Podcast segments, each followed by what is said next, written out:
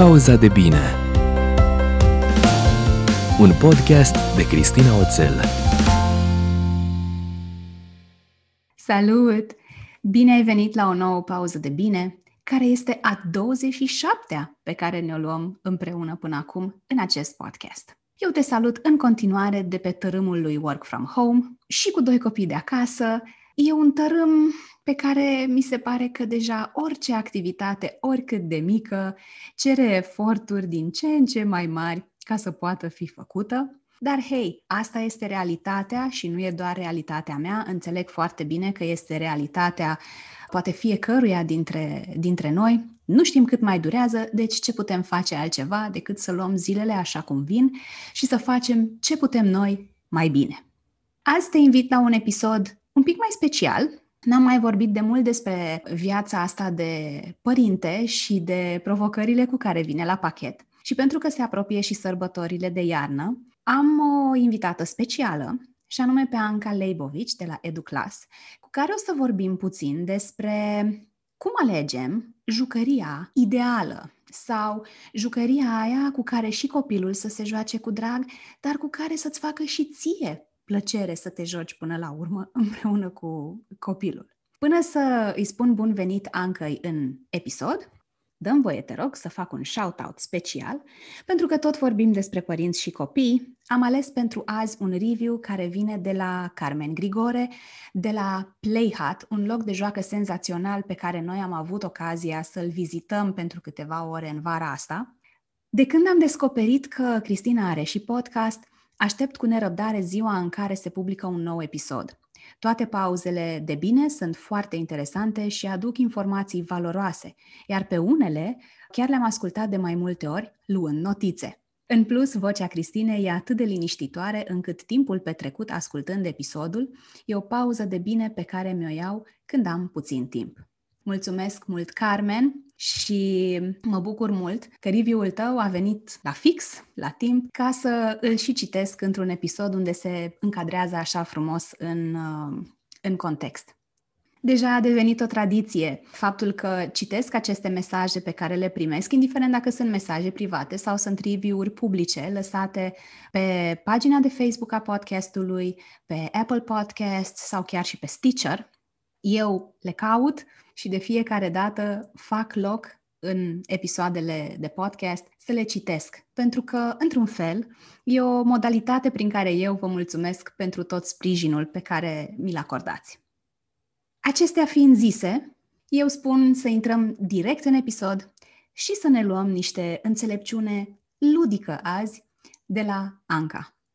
Bine ai venit, Anca, la podcastul Pauza de Bine! Bine te-am găsit și mulțumesc mult pentru invitație. Eu mă bucur tare că ai acceptat, pentru că, uite, după atâtea subiecte deep despre viață, despre cum facem noi să trăim aliniat cu valorile noastre, despre personal branding, despre stimă de sine, cam astea au fost ultimele teme din cele mai recente episoade.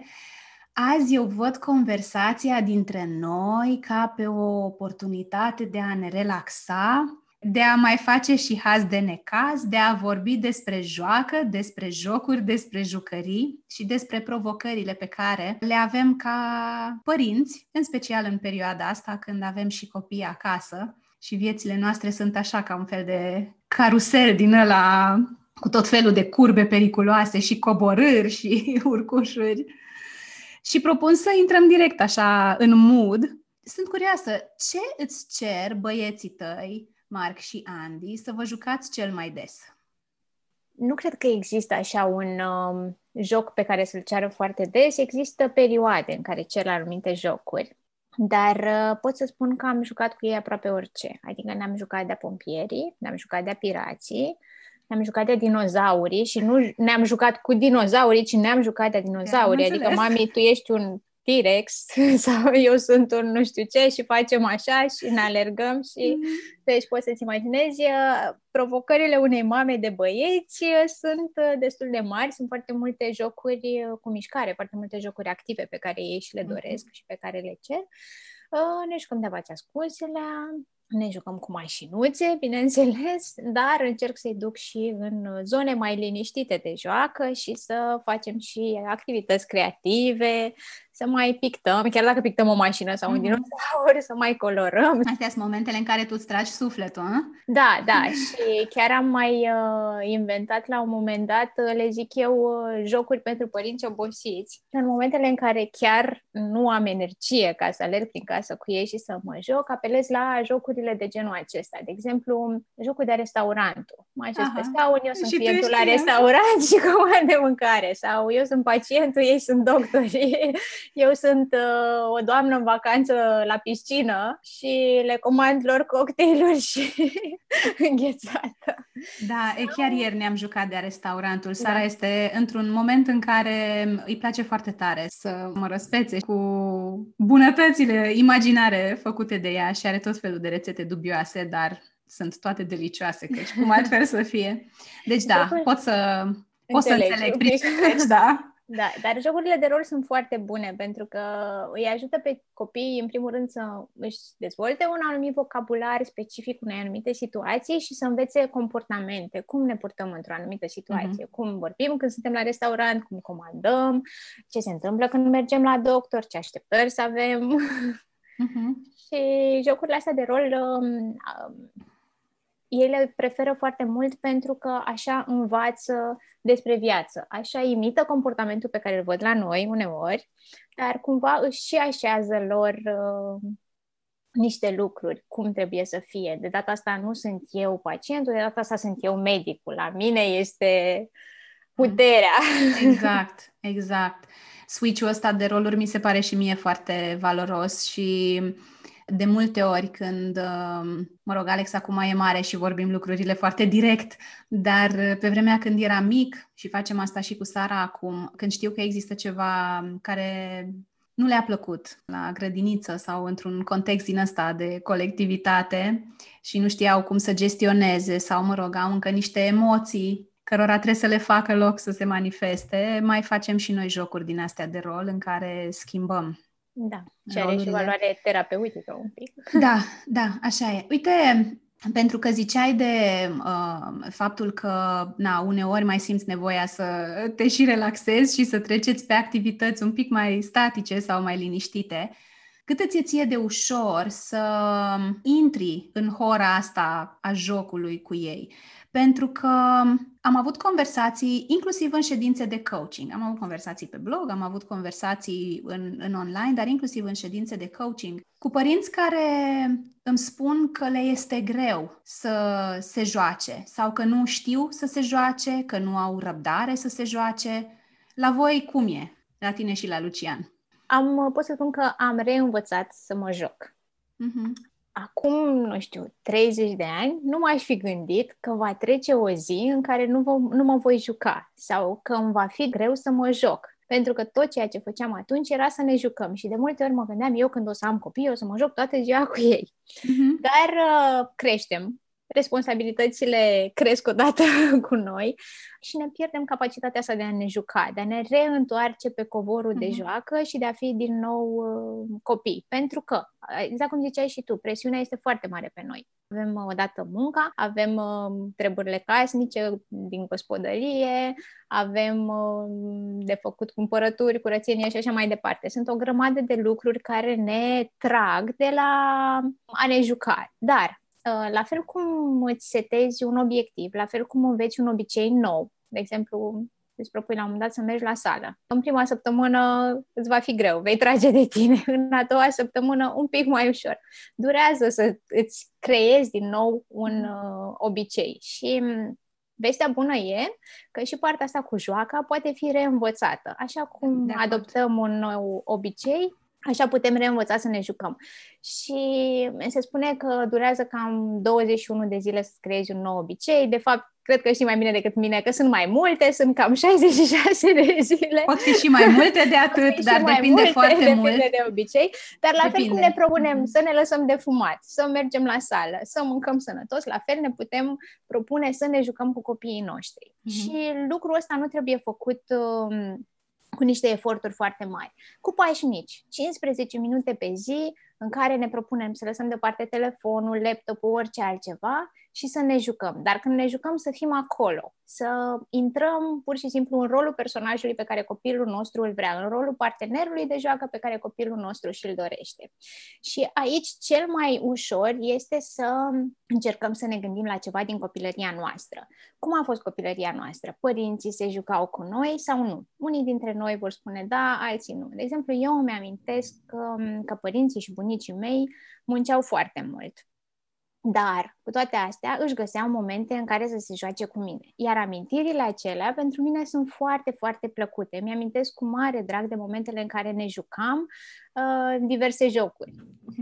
Și atunci, pornind de la amintirea asta, e ușor să ne întoarcem în prezent și să ne gândim la copilul nostru de acum și la nevoile lui și chiar să ne proiectăm așa un pic și să ne gândim peste 20-30 de ani ce vrem să-și amintească copilul, cum vrem să-și amintească de noi. Vrem să-și amintească ca mami care avea tot timpul treabă și curăța și ștergea în casă și făcea ordine, tati care tot timpul avea de răspuns la mail-uri și stătea tot timpul pe laptop, sau vrem să-și amintească de momentele în care chiar ne jucam și ne conectam. Rezonez foarte tare cu ce spuneai tu, cu pașii mici. Dar uite, apropo de ce spui tu acum, cu dacă avem o amintire faină despre cum a fost, cum ne simțeam, când se jucau cu noi, când ne băgau în seamă, când ne dădeau atenție, cred că pentru aceia care poate nu au avut atât de multă atenție din partea părinților sau bunicilor, și ăsta poate fi un fel de combustibil, o motivație, știi? Pentru că, indiferent de ce și cum ni s-a întâmplat nouă, noi avem libertatea oricând să decidem cum vrem noi să facem lucrurile, cum vrem noi să fim în relația cu copiii noștri. Și mi-a plăcut că ai menționat ideea asta de cum vrei să-și aducă copilul tău aminte de copilăria lui, de timpul pe care l-ați petrecut împreună, pentru că deseori eu îi întreb pe oameni, când vin în ședințe de coaching și vorbim despre relația lor cu copiii și despre valori. Cum e adultul pe care tu vrei să-l crești? Copilul tău, cum ți-l imaginezi? O să spună, vreau să fie fericit, vreau să facă ceva ce să iubească, vreau să aibă familia pe care și-o dorește, vreau să aibă încredere în el, vreau să fie, nu știu, să aibă curaj să spună ceea ce gândește și așa mai departe. Și atunci vine întrebarea, nu? Ce faci tu azi ca părinte pentru copilul tău sau în relație cu copilul tău, ca acel adult pe care îl vezi tu în viitor să aibă șanse să se întâmple, da? Cu ghilimelele de rigoare. În ce fel contribui tu, prin acțiunile tale azi, la acel viitor adult? Și da, și eu cred foarte tare în ideea pașilor mici când vine vorba de orice fel de obicei și cred că și asta cu joaca e ca un mușchi care n-a fost antrenat o grămadă de timp și așa atrofiat și fleșcăit și ai nevoie să începi să faci antrenamente, dar nu la modul că nici la sală, probabil nu te-ai duce să te arunci la cel mai hardcore antrenament, că a doua zi probabil nu te mai ridici din pat și după aia riști să nu te mai duci la sală pentru că e dureros și deloc plăcut.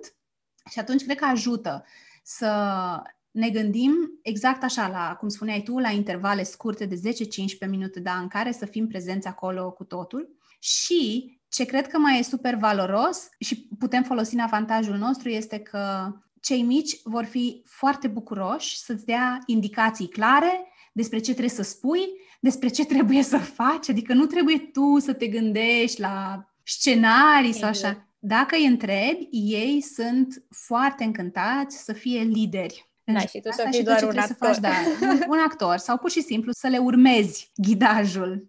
Și uite, dacă am dus conversația spre părinți și cumva spre tipuri de părinți, sunt curioasă, din experiența ta și din interacțiunile cu clienții voștri, dacă există niște tipare de părinți pe care le-ai observat, vorbind cu ei în momentul în care vin și caută jucării.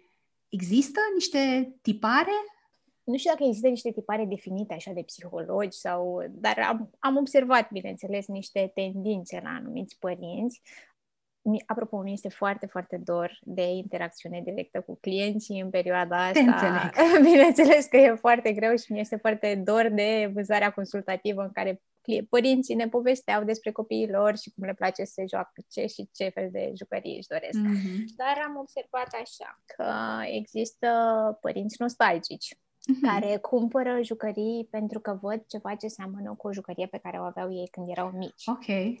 Cred că ți s-a întâmplat și ție odată să vezi în magazin și să-ți amintești, oh, aveam și eu un joc din ăsta, trebuie să-l cumpăr, să le arăt copiilor mei cu ce mă jucam, eu. Sau mai sunt părinții, eu nu am avut și trebuie să cumpăr pentru copilul meu. Da. Și de multe ori cumpără mai mult pentru că copilul din ei și-ar fi dorit la vârsta copilăriei să aibă acea jucărie, dar oricum sunt niște părinți foarte entuziasmați și clar se vor juca cu copilul sau cel puțin ei se vor juca cu jucăria respectivă. Așa e, dar știi ce mă gândeam? Că am putea să folosim asta ca strategie. Dacă cumva intrăm în categoria acelor părinți cărora le este greu deocamdată să intre în joc sau nu se simt foarte creativi, nu se simt în largul lor, ar putea fi o strategie să te gândești la jucării pe care fie le-ai avut și le-ai îndrăgit. Și când te-am auzit zicând de părinții nostalgici, mi-am adus aminte, deși n-am cumpărat noi jucăria, am primit-o, dar m-am bucurat. Știi, gâsca aia sau rața aia galbenă și cu cercurile pe care trebuie să le arunci ca să-i vină la gât, așa, deasupra capului. Da, avem una din aia. Dar și chiar și așa, dacă e o jucărie pe care n-ai avut-o și te entuziasmează, cred că și asta poate să fie o strategie până la urma urmei. Să fie joaca mai interesantă pentru tine. S-ar putea la un moment dat să rămâi tu singur pe covor jucându-te cu jucăria ta. Da, și... este o sabie așa cu două tăișuri, că s-ar putea să-ți placă doar ție. But hey, poți încerca până la urmă și asta e o formă de terapie și joaca e o formă de terapie și atâta timp cât tu te simți bine, e ok.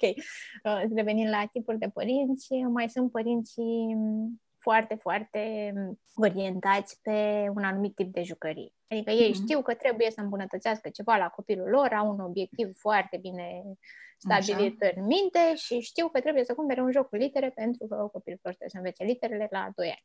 Punct. Okay. Da, acum nu vreau să blamez pe nimeni. Fiecare am fost la un moment dat în una din aceste... Cred că în special la primul copil. Eu mă regăsesc în multe...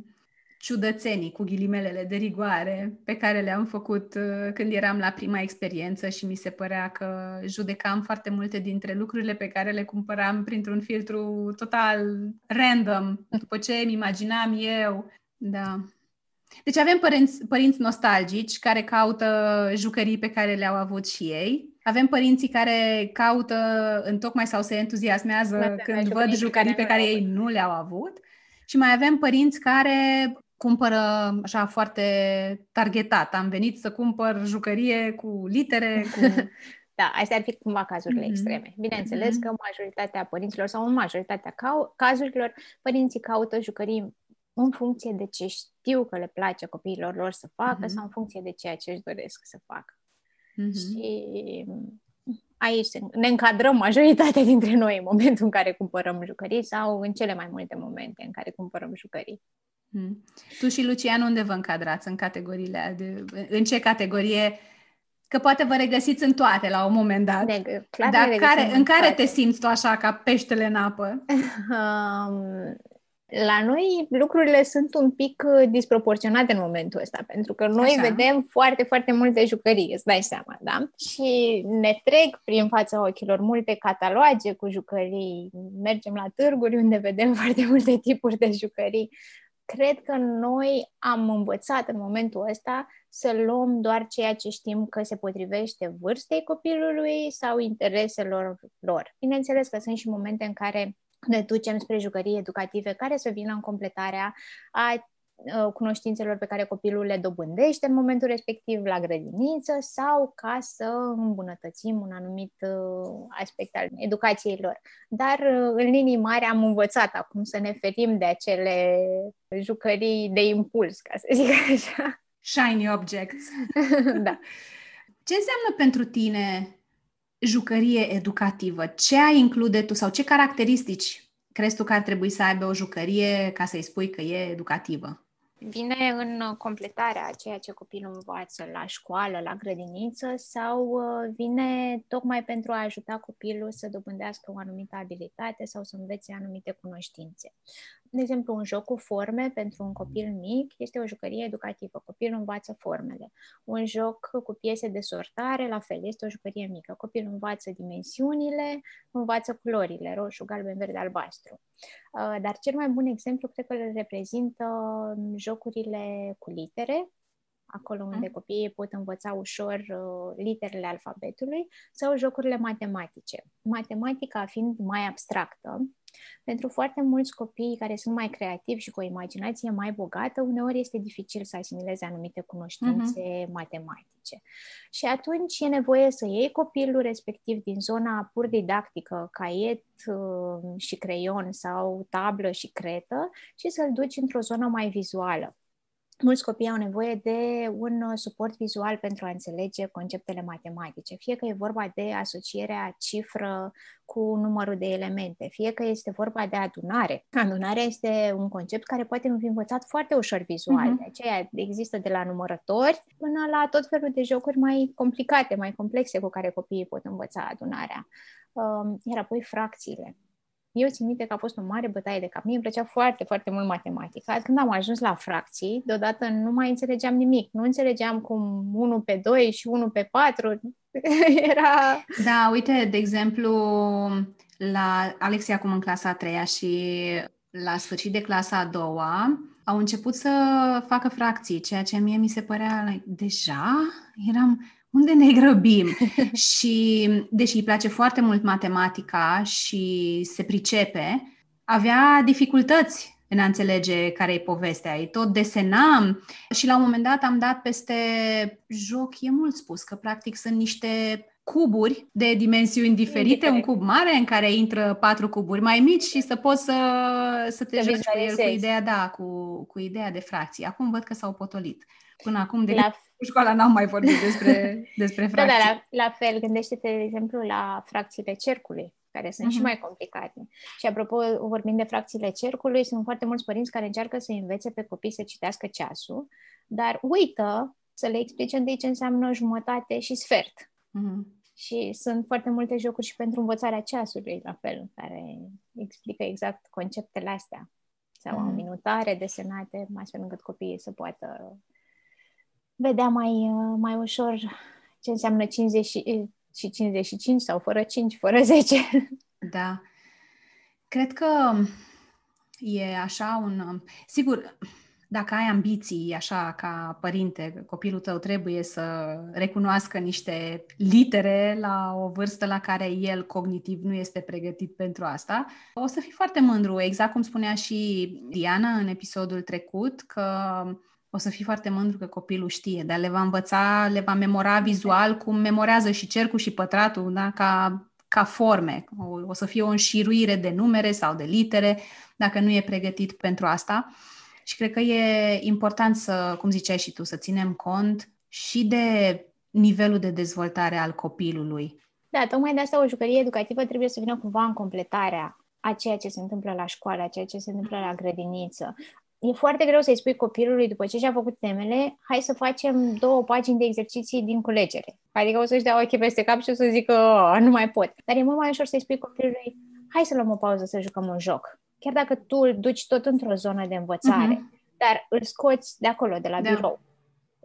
Îl lăsăm caietul și cărțile deoparte și ne jucăm, ne așezăm pe pat sau pe covor și uite un joc cu piese, putem fi spionii matematicii și căutăm cifre care împreună să dea rezultatul corect sau putem face niște jocuri amuzante, ne deconectăm un pic de la teme, dar și ne conectăm între noi. Ne conectăm între noi și învățăm sau consolidăm niște noțiuni. Deci o jucărie educativă trebuie să satisfacă un pic nevoia de curiozitate a copilului și aici, de exemplu, dacă vorbim despre jucăriile de știință sau jocurile cu experimente...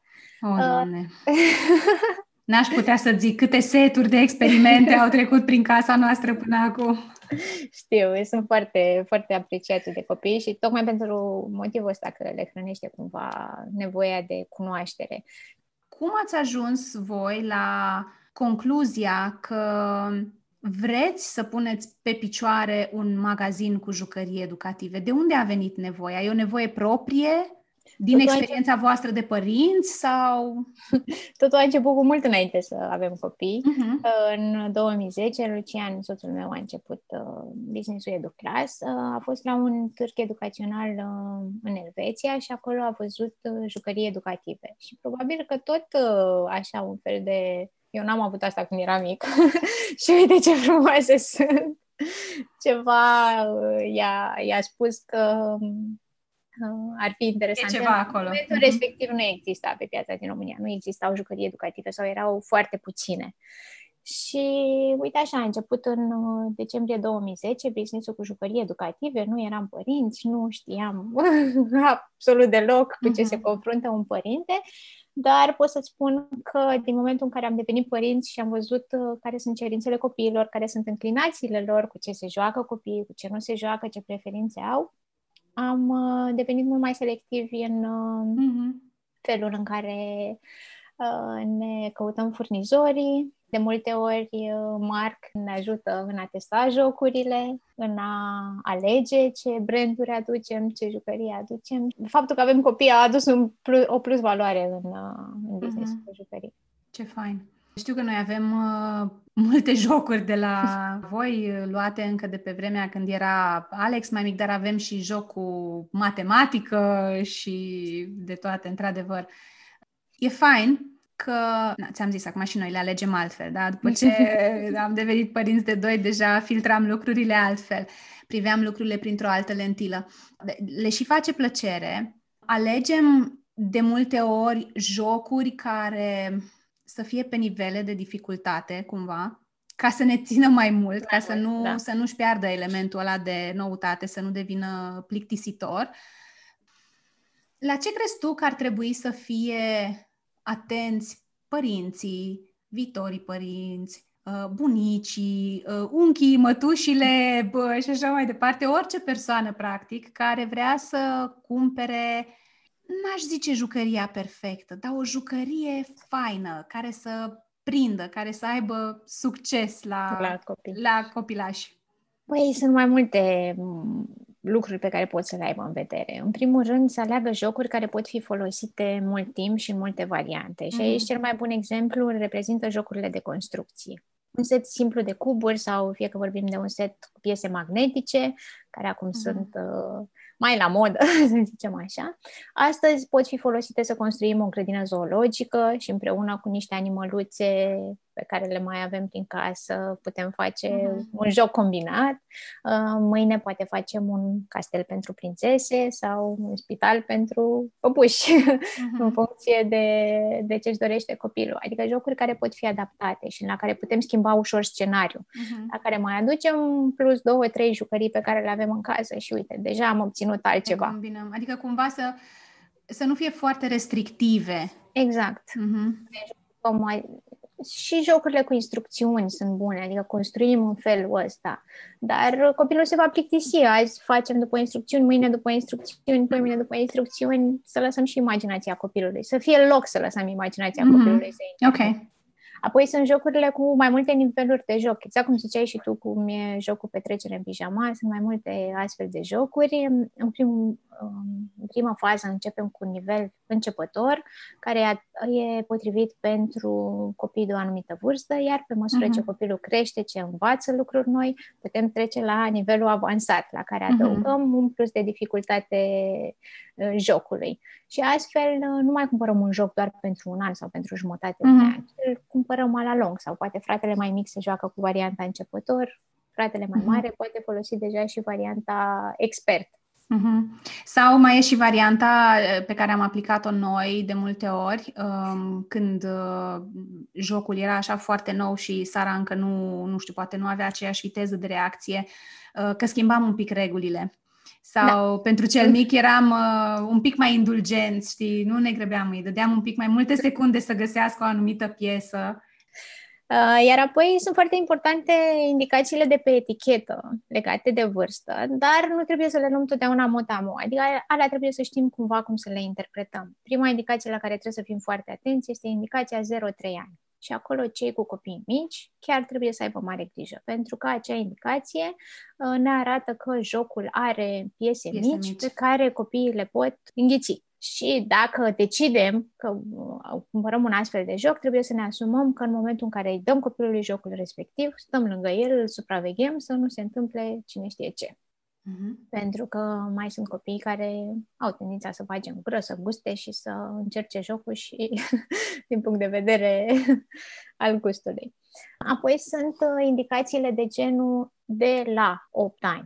De la 7 ani. Foarte mulți părinți au tendința să zică copilul meu este super isteț și sigur îl iau că o să se descurce foarte bine. Este foarte bine să stimulăm copilul și să-i arătăm ceva ce poate e puțin peste vârsta lui, dar în același timp trebuie să avem mare grijă să nu creăm frustrări. Pentru că dacă observăm că un astfel de joc este poate încă prea greu, poate fi vorba pur și simplu de niște abilități pe care copilul nu le are, nu e neapărat de cunoștințe. Dacă observăm că un astfel de joc este prea greu, poate e cazul să-l punem deoparte și să mai așteptăm un pic. Nu trebuie să insistăm cu un joc doar pentru că vrem noi să știe copilul sau să demonstrăm ceva. Iar apoi mai există o indicație care de obicei sună cam așa, între 3 și 6 ani. Ce înseamnă asta? Înseamnă că este potrivit pentru copiii peste 3 ani, dar nu înseamnă că la 3 ani și o zi copilul va fi perfect capabil să ducă jocul cap-coadă, să și câștige, să se și distreze din el. Adică este o plajă de vârstă suficient de generoasă încât la început copilul doar să se familiarizeze cu piesele, să facă primii pași în a înțelege jocul, iar mai târziu abia să-i facă cu adevărat plăcere și să poată să se joace cu jocul respectiv. Și aici iar am observat o tendință, de foarte multe ori părinții zic, nu, pe dame oare 5, ce să nu mai iau pe ăsta care e 3-6 ani. Un copil ajuns la 5 ani nu înseamnă că gata, nu mai are ce învăța din jocul respectiv, nu mai are ce să ia bun de acolo. Și, de exemplu, observ acum la Marc, care are 6 ani, că se întoarce cu plăcere la jocuri care poate sunt pentru o vârstă mai mică, pentru că acum este master în acel joc. Și sunt momente în care preferă să se joace cu un joc care poate e un pic mai ușor pentru nivelul lui, dar pentru bucuria de a se juca cu o jucărie dragă sau cu un joc care i-a plăcut foarte mult timp. Adică nu trebuie să scoatem jocul din circuit, am plinit copilul 6 ani, gata, l-am scos, nu ne mai jucăm cu el. Trebuie să fim conștienți că acelea sunt doar niște indicații. Și am mai observat, în afară de faptul că avem și noi câteva jocuri, că noi periodic le mai donăm, pe acelea cu care chiar nu se mai joacă, e o conversație pe care o avem împreună. Și sunt uneori jocuri pe care vrea să le păstreze pentru că îi sunt dragi și atunci există iar o următoare perioadă în care o să ne tot jucăm cu jocul respectiv. Și am mai observat că sunt și cazuri în care inventează alte reguli pentru un anumit joc. Dar ce-ar fi dacă am face, uite așa, e incredibil ce reguli poate să scoată din capul lui. Da, uneori. Și la un moment dat chiar putem încerca, nu știu, același joc, să-l jucăm cu o anumită tematică. Cred că știi și tu jocul Why Connect sau provocarea conexiunilor. Deci și avem. Care este un joc cu imagini în care copiii trebuie să asocieze imaginile astfel încât să existe o legătură între ele. Fie să aibă un atribut comun, fie să existe o legătură cauză-efect sau să aparțină aceleași clase de obiecte. Și trebuie să-și argumenteze de ce au făcut asocierile respective.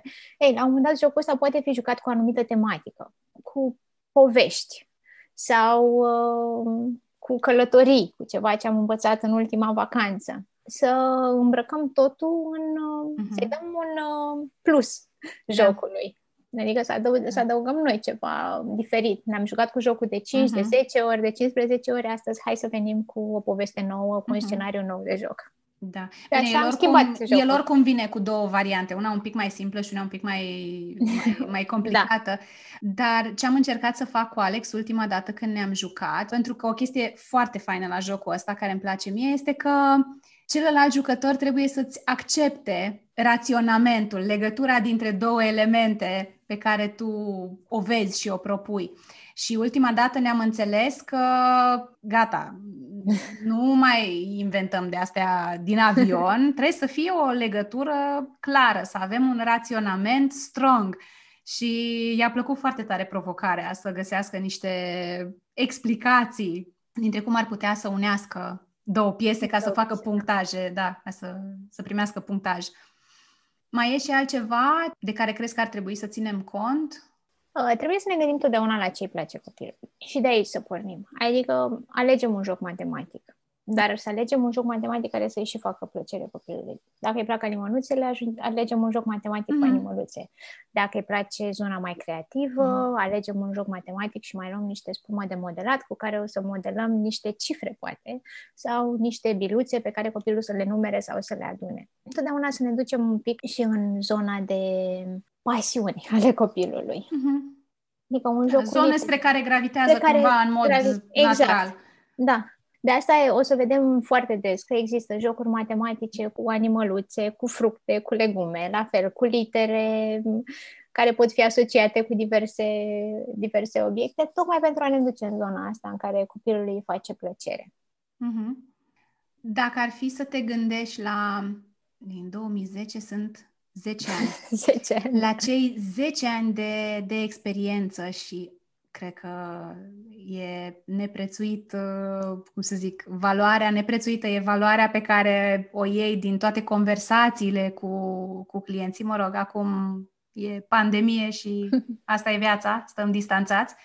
Dacă ar fi să iei toate lucrurile astea pe care le-ai înțeles tu despre jucării, combinată și cu experiența ta de doi băieți, care sunt convinsă că au și trăsături diferite unul de celălalt. Care ar fi 3 sfaturi evergreen, cum am ajuns eu să le spun în edițiile trecute, pe care ai vrea să le dai mai departe celor care ne ascultă? Când vine vorba de jucării, de joacă, de ales, jucăriile potrivite... În primul rând să se joace cu plăcere, să încerce să se joace cu plăcere, să nu facă lucrul ăsta doar pentru că e o nevoie a copilului, ci să-l facă și pentru ei, pentru că joaca, dacă o facem așa cum trebuie, poate avea un rol terapeutic foarte bun și mai ales în perioadele astea în care stăm mult în casă și presiunea e foarte mare, avem nevoie și noi să ne deconectăm. De multe ori alegem să ne deconectăm stând 10-15 minute de telefon, la televizor, sau de ce să nu facem... jucându-ne 10-15 minute cu copilul. Da. Să lăsăm deoparte device-urile și să fim și noi copii. Pentru 10-15 minute să ne dăm voie din nou să ne jucăm și să fim aia copii. E, vezi? Să ne dăm voie. Mie mi se pare că aici ai pus punctul pe I. Pentru că până la urmă e vorba de joc, de joacă. Nu e că ce o să zică copilul dacă eu nu mă descurc și ce se va întâmpla dacă nu o să găsesc replica perfectă sau îl găsesc prea repede sau nu-l găsesc, da, dacă ne jucăm de avați ascunse. Mai puțin în cap și mai mult pe covor sau, mă rog, alergând prin casă. Da, și un alt sfat ar fi să nu ne mai fie teamă de penibil. Că... O, da. Cum eu să mă joc de-a pompierii sau de-a dinozaurul și să alerg prin casă? Ce o să zică vecinul când mă aude cum ne jucăm? Să lăsăm departe lucrurile astea când intrăm în camera copiilor și când ne jucăm cu ei și să ne gândim cum ne face pe noi să ne simțim râsul copilului nostru, cum ne încarcă și cum ne bine dispune și în același timp cum ne deconectează. Eu nu cred că există terapie mai bună decât să-ți auzi copilul râzând și să te bucuri împreună cu el. Așa e.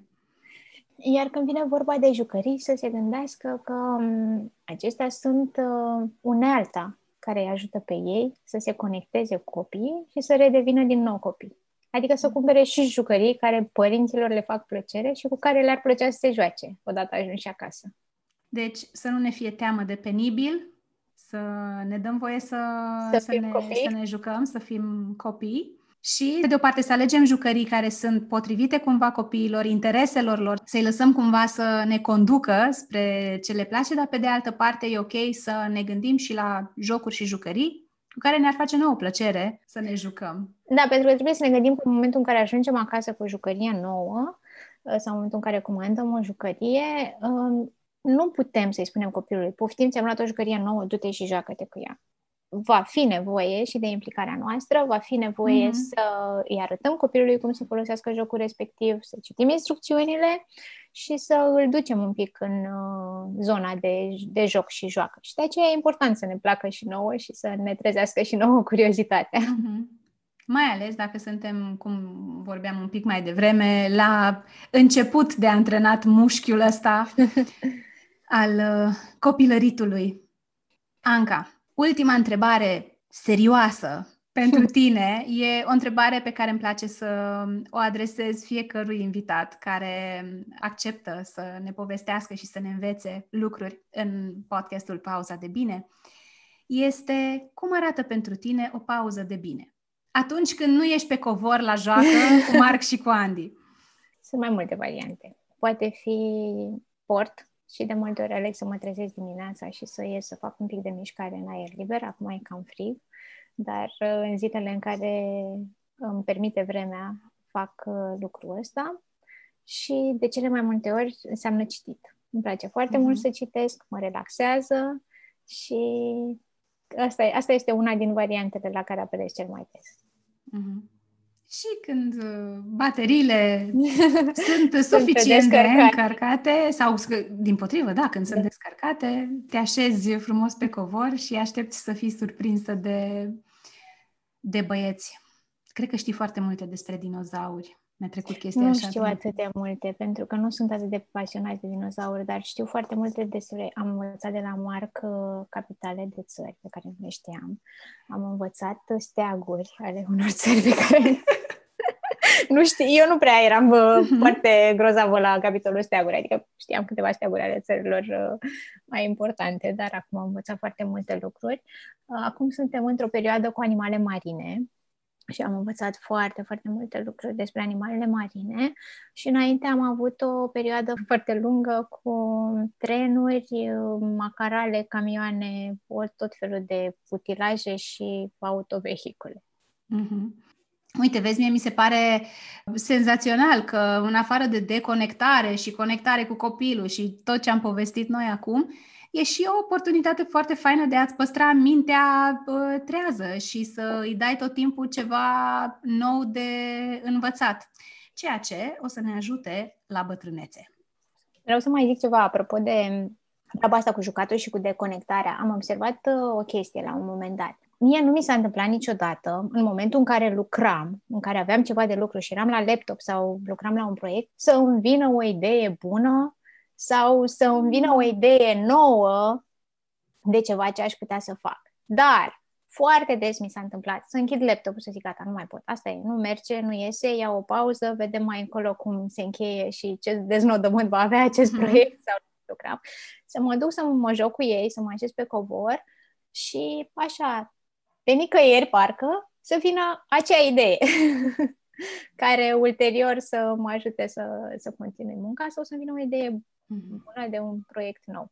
Deci chiar funcționează deconectarea asta de muncă și în momentul în care simți că nu mai poți să faci altceva, pentru că s-ar putea să ai plăcuta surpriză ca ulterior să-ți fie de folos tocmai în... Exact, să te viziteze inspirația. Exact. Și e cumva logic ce spui, pentru că dacă sunt atât de încrâncenată că eu trebuie să găsesc o idee, eu trebuie să găsesc o soluție, cumva nu las spațiu ca ideea aia să vină să la mine, știi? Teoretic îmi doresc să o atrag, dar practic, prin faptul că sunt atât de consumată că trebuie să găsesc soluția respectivă, că efectul este exact cel opus. Drept urmare, în momentul în care pleci de la laptop și te duci să te joci, faci cu totul altceva și mai ales dacă reușești să și intri în joaca aia, așa, pe bune, mintea ta se poate concentra la a-ți... Subconștientul lucrează și livrează fix. Exact, pentru că toate barierele alea pe care tu ți le ridici, când trebuie să găsesc, trebuie să fac, oh my God, nu vine ideea, da. Are spațiu cumva să se prezinte și să se facă auzită sau văzută. Da, așa e, nu mă gândisem la asta, dar ai dreptate. E ca atunci când te duci să alergi, nu știu, te așezi pe canapea și bei o cafea sau ce te relaxează, aș vrea ca mai multă lume să privească joaca ca pe o altă formă de relaxare, mai ales acum în pandemie, când stăm foarte mult în casă, să ne gândim și la chestia asta. Pentru noi e un moment unic. Nu am mai trăit așa ceva, nu am mai experimentat așa ceva, să ne gândim cu ce amintiri vrem să iasă copiii noștri din treaba asta, adică vor să-și amintească de o perioadă stresantă în care părinții munceau și erau tot timpul încrâncenați pentru că situația este foarte stresantă, sau vrem să-și amintească ca de o perioadă în care am avut timp să ne și jucăm, să și râdem, să ne și știi distrăm. Ceva pentru... Poate pentru aceia dintre noi care ascultă acum podcastul ăsta și se gândesc că povestea asta cu amintirile și cu ce vrei tu să-și aducă în minte copilul despre cum a fost copilăria e prea abstract și prea puțin tangibil, putem să ne gândim, mai ales în perioada asta când, și care o să mai dureze, când suntem acasă toată ziua împreună, și chiar am scris despre asta recent, că dacă... ne asigurăm, fără să fie o strategie parșivă sau ceva, să fie win-win pentru toată lumea. Îmi iau 10-15 minute și le acord copilului meu și sunt acolo, da? Și fizic și psihic, și ne jucăm și ne distrăm, îi umplem cumva rezervorul emoțional și îi dăm atenție și apoi el cumva se simte liber și pregătit să meargă să-și vadă de ale lui prin casă, cât o să dureze. Depinde și de vârsta copilului, dar asta ne creează și nouă oportunitatea să mai prindem o fereastră mică de liniște, atât cât se poate, când ai copii acasă, ca să putem să mai trimitem un mail, să mai dăm un telefon, să mai scriem ceva. Și la noi asta funcționează. Bine, nouă ne și face plăcere să ne jucăm. Dar pentru aceia dintre ascultători care au nevoie de niște motive mai palpabile, there you go. Hrăniți-le și să se gândească asta de joacă. Că poate, nu știu, mâine sau peste o săptămână, peste 2 săptămâni, nu va mai conta atât de mult dacă au dat cu aspiratorul fix astăzi sau dacă au întârziat cu cina 15 minute. Poate nu va mai conta că n-au răspuns la mail chiar imediat, dar contează mai mult faptul că s-au jucat cu copilul 10-15 minute. Da. Anca, o încântare conversația despre joacă și jucării și mă crezi sau nu, după ce o să închid, Alex cred că încă nu și-a terminat orele online, dar mă duc să văd și cred că mă duc și bag o tură de joacă, pentru că prea mi s-a făcut poftă după cât am vorbit despre jucării și distracție. Dar înainte să plecăm, vreau să te rog să ne spui unde vă putem găsi, pentru că am vorbit despre o grămadă de idei faine și valoroase și nu doar pentru părinți, dar chiar am zis la un moment dat, inclusiv pentru oameni care sunt nevoiți să facă un cadou la un moment dat. Sunt și client de al vostru de atâta vreme și vă recomand cu încredere pe oriunde și nu e nici publicitate, nu e publicitate plătită, este o publicitate pe care simt eu să o fac. Mulțumim pentru loialitate. Asta înseamnă că ne găsim lucrurile de care avem nevoie. Ne pot găsi în primul rând online, pe www.educlass.ro. Ne pot găsi pe EduClass cu 2 de S. EduClass cu 2 de S. Ne pot găsi pe social media, pe Facebook și pe Instagram. Conturile sunt exact așa, educlass.ro. Acolo eu încerc în ultima vreme să vin cu un plus de valoare și nu doar să prezint jocuri, ci să prezint idei de jocuri. Adică cum putem să folosim un joc astfel încât să valorificăm cât mai mult din el sau chiar cum putem combina 2 jocuri pe care le avem ca să obținem ceva nou și să... antrenăm și mai mult curiozitatea și dorința de cunoaștere a copiilor. Foarte fain. Anca, îți mulțumesc încă o dată pentru toate micile trucuri. Mulțumesc mult și eu pentru bucățele de înțelepciune pe care le-ai împărtășit cu noi legat de cum să facem, pe de o parte, să fim mai deschiși la a da în mintea copiilor, să nu ne mai fie teamă de penibil, să reînvățăm să ne jucăm pentru aceia dintre noi care poate au dificultate și știu sigur că există cazuri, și pentru toate ideile și sfaturile despre cum să ținem cont și de vârsta scrisă pe eticheta de pe cutie, de pe ambalaj și la ce să ne uităm mai mult, la ce să ne uităm poate mai puțin. Și apreciez foarte tare că ți-ai luat timp să ne povestești toate lucrurile astea. Mulțumesc mult de tot pentru invitație și sper că și ascultătorii tăi vor găsi utile micile trucuri, ponturi despre cum să se joace cu plăcere cu copiii. Îți mulțumesc mult și îți doresc să ai o zi faină. Mulțumesc mult, la fel și eu. Pa! Pa! Acesta a fost episodul de azi. Vreau să cred că dacă ai avut nevoie de inspirație pentru a ști cum să alegi jucăria potrivită pentru copilul sau copiii tăi, pentru alți copii din familia extinsă, ai găsit-o aici. Anca ne-a dat niște informații și niște tips and tricks super utile despre cum să facem asta, ținând cont, da, și de vârsta copilului, ținând cont mai ales de preferințele acestuia, de nivelul de dezvoltare la care se află, dar să nu ne scoatem nici pe noi adulții din ecuație, că până la urmă, știți cum îmi place mie să spun, părinții sunt jucăria preferată a copiilor, în special a celor mici, ceea ce înseamnă că șansele să fim invitați la joacă cu aceste jucării pe care noi le cumpărăm sunt foarte mari. Îți mulțumesc încă o dată că ne-ai ascultat și până data viitoare să-ți fie bine! Pauza de bine. Un podcast de Cristina Oțel.